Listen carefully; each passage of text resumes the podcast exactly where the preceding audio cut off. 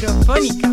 Il Consiglio dell'Unione Europea, che assieme al Parlamento si occupa di discutere e approvare le leggi in seno all'Unione, cambia spesso la sua presidenza. A differenza di ciò che succede per Commissione, Consiglio europeo e Parlamento, sono i governi degli Stati membri a presiederlo e non un singolo politico, secondo una turnazione matematica. Ogni sei mesi il testimone passa di mano. Ebbene, siamo quasi alla fine dell'anno e tra poche settimane scatta il nuovo cambio della guardia. L'Austria cederà lo scettro alla Romania. Il fatto è che i nostri cugini dell'Est non sembrano prontissimi a raccogliere il testimone.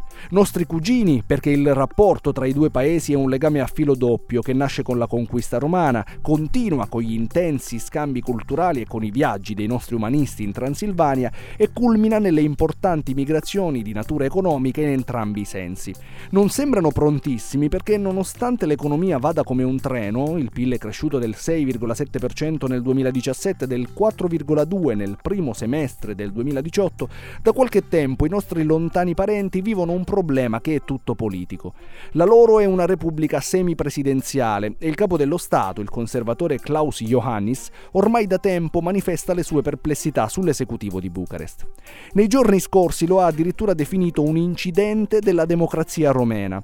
E in effetti un sinistro e anche grosso c'è stato. Si è dimesso il ministro per gli affari europei, proprio colui che stava lavorando al semestre di presidenza dell'Unione. Ovviamente non si è fatta attendere la risposta della Premier, la socialdemocratica Viorica Densila. Vi assicuro che la Romania è pronta, ha detto, sia sul piano logistico che su quello organizzativo. Ha alzato la voce anche il leader del Partito Socialdemocratico, che poi è il vero primo ministro, carica che non può ricoprire a causa di una condanna per corruzione. Le parole del presidente non fanno bene alla Romania e il suo pensiero. In effetti l'esecutivo non gode di ottima salute. Solo qualche settimana fa è fallito il referendum su una modifica costituzionale che mirava a definire il matrimonio una unione tra uomo e donna e non, come prevede il testo attuale, una unione tra coniugi. Oltre alla Chiesa ortodossa, che esercita una forte influenza sulla società rumena, anche la Premier si era esposta in prima persona per la modifica, cosa che ha attirato sui socialdemocratici rumeni le critiche della loro famiglia politica a livello europeo.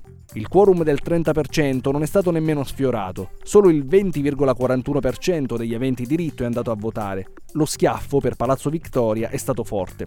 Come se non bastasse, un'altra tegola pende sul capo del governo, quella legata alla riforma della giustizia. Sia il Parlamento europeo che la Commissione di Venezia, organo consultivo del Consiglio d'Europa che si occupa di diritti umani e democrazia, hanno mosso aspre critiche verso Bucarest.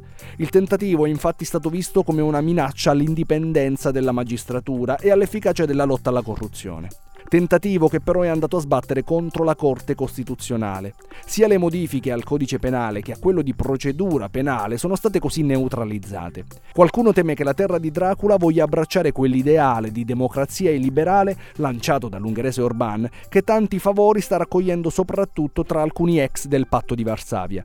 La Romania vive un momento politico davvero particolare e solo guardando qualche mese in avanti ci accorgiamo che le date già segnate sul calendario non aiutano certo Bucarest a tirare un sospiro di sollievo.